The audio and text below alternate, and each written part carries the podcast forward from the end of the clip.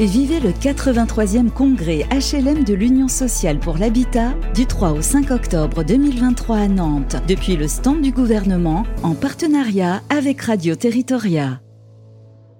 Bonjour, bienvenue à tous. On est toujours en direct euh, ici au congrès euh, de Nantes, du congrès U H, oh, je vais arriver, U S H, bien sûr. Euh, on va parler du système d'information des aides à la pierre, ici avec Radio Territoria sur le stand du gouvernement. Nos invités, trois experts. Benoît Chantoiseau, bonjour. Bonjour. Bonjour Benoît, vous êtes chef de bureau du développement euh, du logement locatif social et intermédiaire à la D G L N. Bienvenue à vous. Merci. À vos côtés, Christine Bordier. Bonjour Christine. Bonjour. Vous êtes chef du bureau également euh, des systèmes d'information habitat et construction. Tout à fait. Bonjour à la D G L N. Et enfin, Nadia Aït-Braham. Bonjour Nadia. Bonjour. Chef de, pro, chef de la mission territoire et habitat à la D H U P D G L N. Tout à fait. Bienvenue. Alors, pour poser le, le, le débat euh, de ce qu'on appelait le S I A P, parce qu'il y a beaucoup d'acronymes, hein, bien sûr, dans les, dans les services du gouvernement, le système d'information des aides à la pierre. Benoît, un petit euh, flashback d'où ça vient et qu'est-ce que ça représente exactement ? Oui, merci. C'est vrai qu'on a, on a beaucoup de sigles. Euh, donc le, le système d'information des aides à la pierre, euh, c'est finalement le nouveau logiciel qui doit permettre aux instructeurs, donc aux instructeurs en D D T et euh, chez les collectivités délégataires, euh, d'instruire les demandes d'agrément, les demandes de financement du logement social.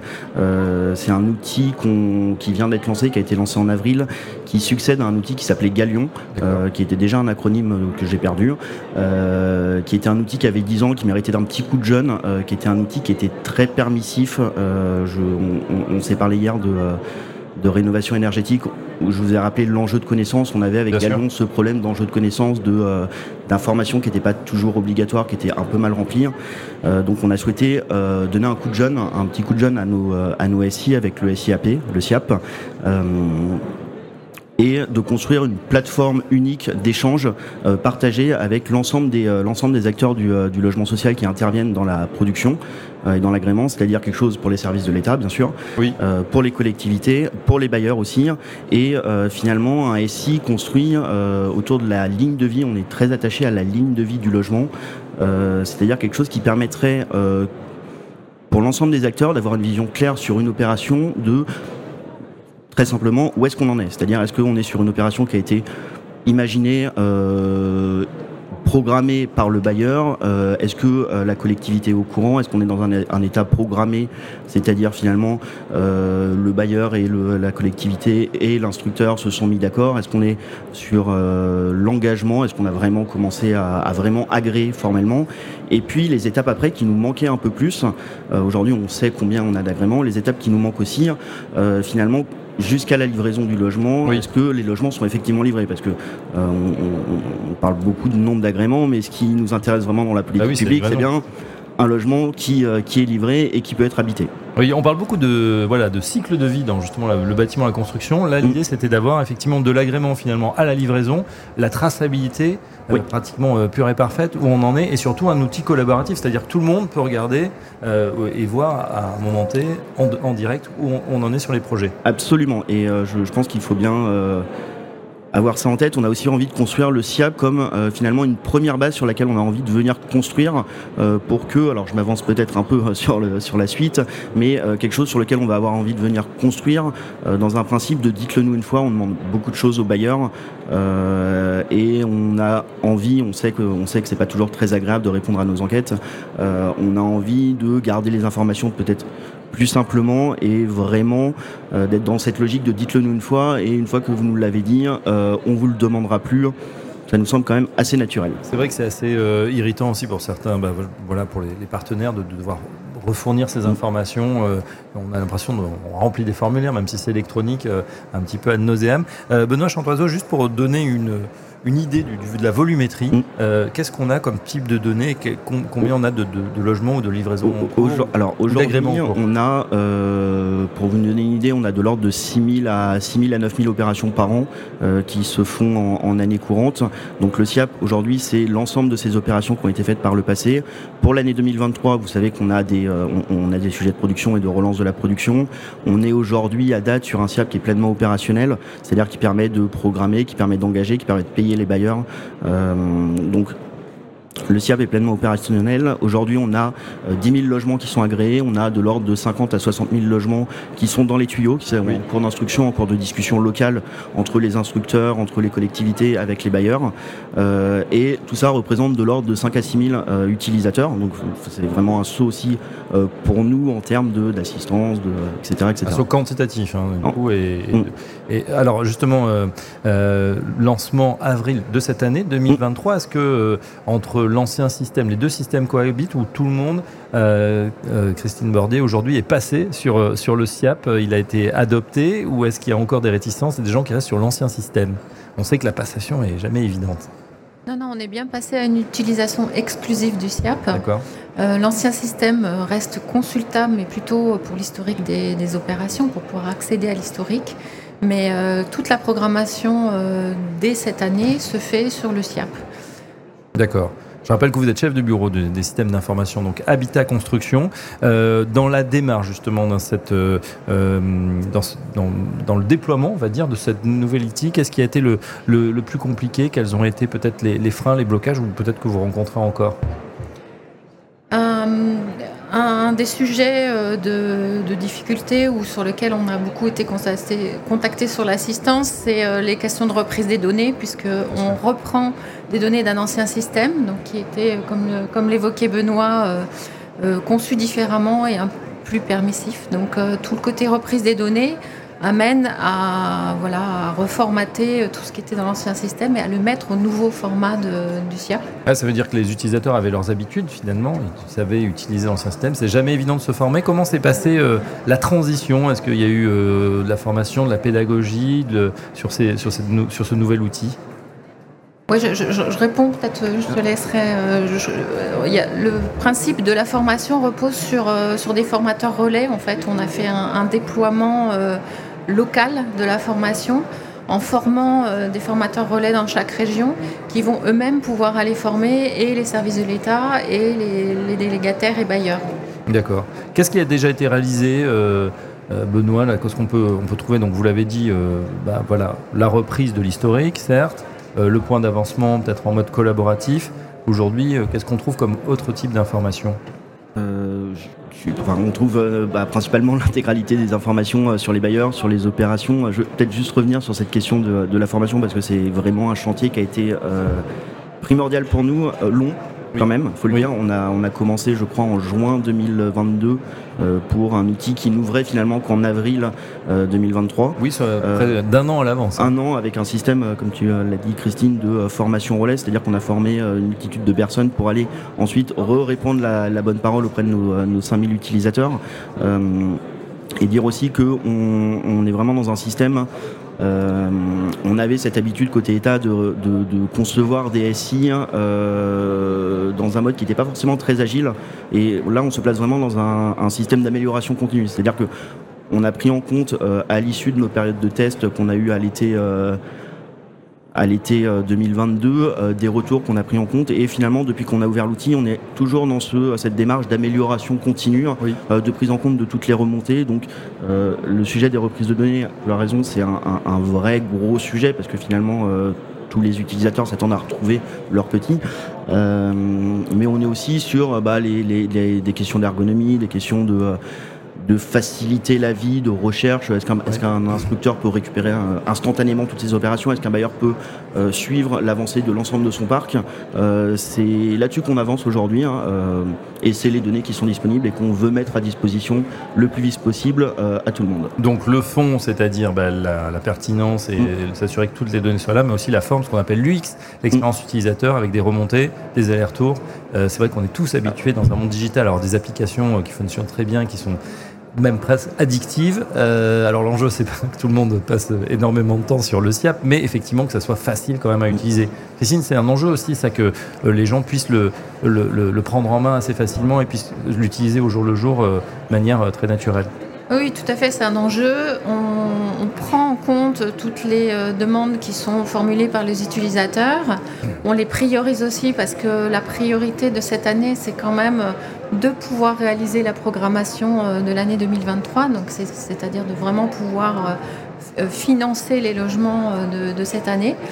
Euh, mais effectivement, toute évolution qui va pouvoir simplifier le parcours utilisateur est prise en compte et euh, pourra être développée. Euh, voilà, on essaye de développer une version chaque mois, en fait. Donc, ah oui, quand euh, même. Voilà, une, avec des, des adaptations chaque mois qui prennent en compte à la fois les, les remontées d'anomalies des utilisateurs, on en a quelques-unes, et puis aussi les, les souhaits d'évolution et, et de facilitation du parcours. Bien sûr, là on, compte chez, on compte sur vous évidemment pour euh, euh, débugger, hein, s'il y a des bugs dans l'application, qui n'en a pas évidemment.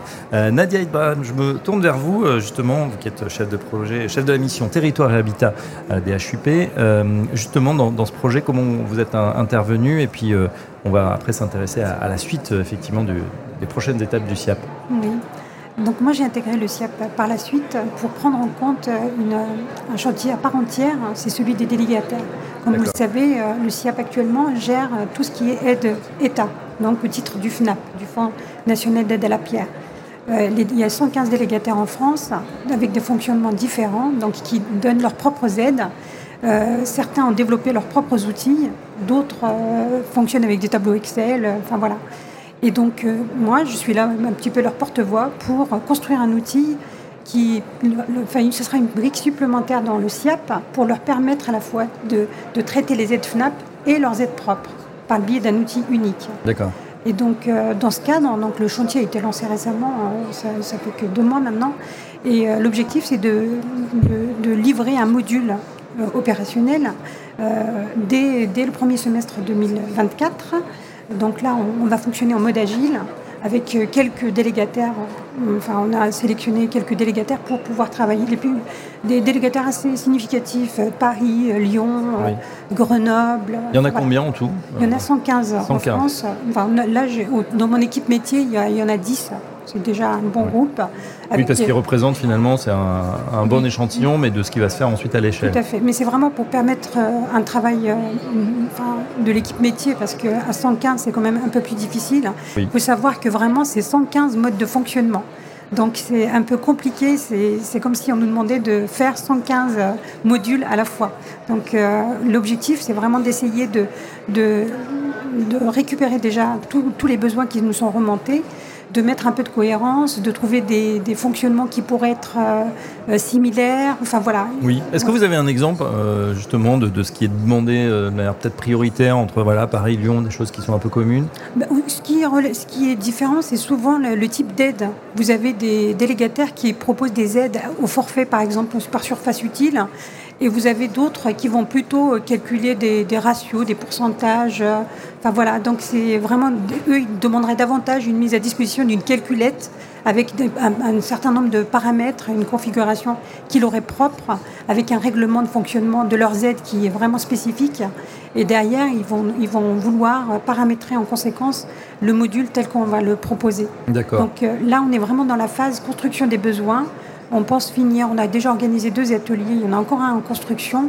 Euh, d'ici euh, début novembre, on va vraiment commencer à développer avec euh, une équipe dédiée euh, un module qu'on va pouvoir leur proposer. Il sera toujours, bien sûr, euh, en mode agile, comme je disais, donc en amélioration continue, à voir comment il va s'imbriquer par la suite mmh. dans le module euh, S I A P Cœur. En fait. On l'entend, euh, Nadia, à travers ce que vous dites et ce que disait également Benoît, euh, mode agile, ça veut dire aussi euh, voilà, des allers-retours continus. Le, euh, aujourd'hui, ces systèmes d'information, ils ne sont pas figés, ce n'est pas gravé c'est dans ça. le marbre. On va pouvoir, euh, de manière continue, améliorer le produit et surtout euh, bah, faire face aux demandes, aux besoins, euh, euh, voilà, de manière itérative pour que ça colle exactement à ce qui se passe sur le terrain. Benoît Chantoiseau. Oui, euh, absolument. Euh, à la fo- alors, à la fois, d'ailleurs, le, ce, ce côté prendre en compte et puis aussi se nourrir pour construire du retour des, euh, des euh, utilisateurs. Nadia parlait des, des ateliers, c'est-à-dire qu'on essaye aussi de ne plus faire des S I en chambre, euh, mais on propose des solutions, on avance, euh, c'est un peu le, la Startup Nation, mais on On essaye vraiment de répondre d'abord à la problématique des utilisateurs, aux besoins, aux besoins des utilisateurs, avant de répondre aux besoins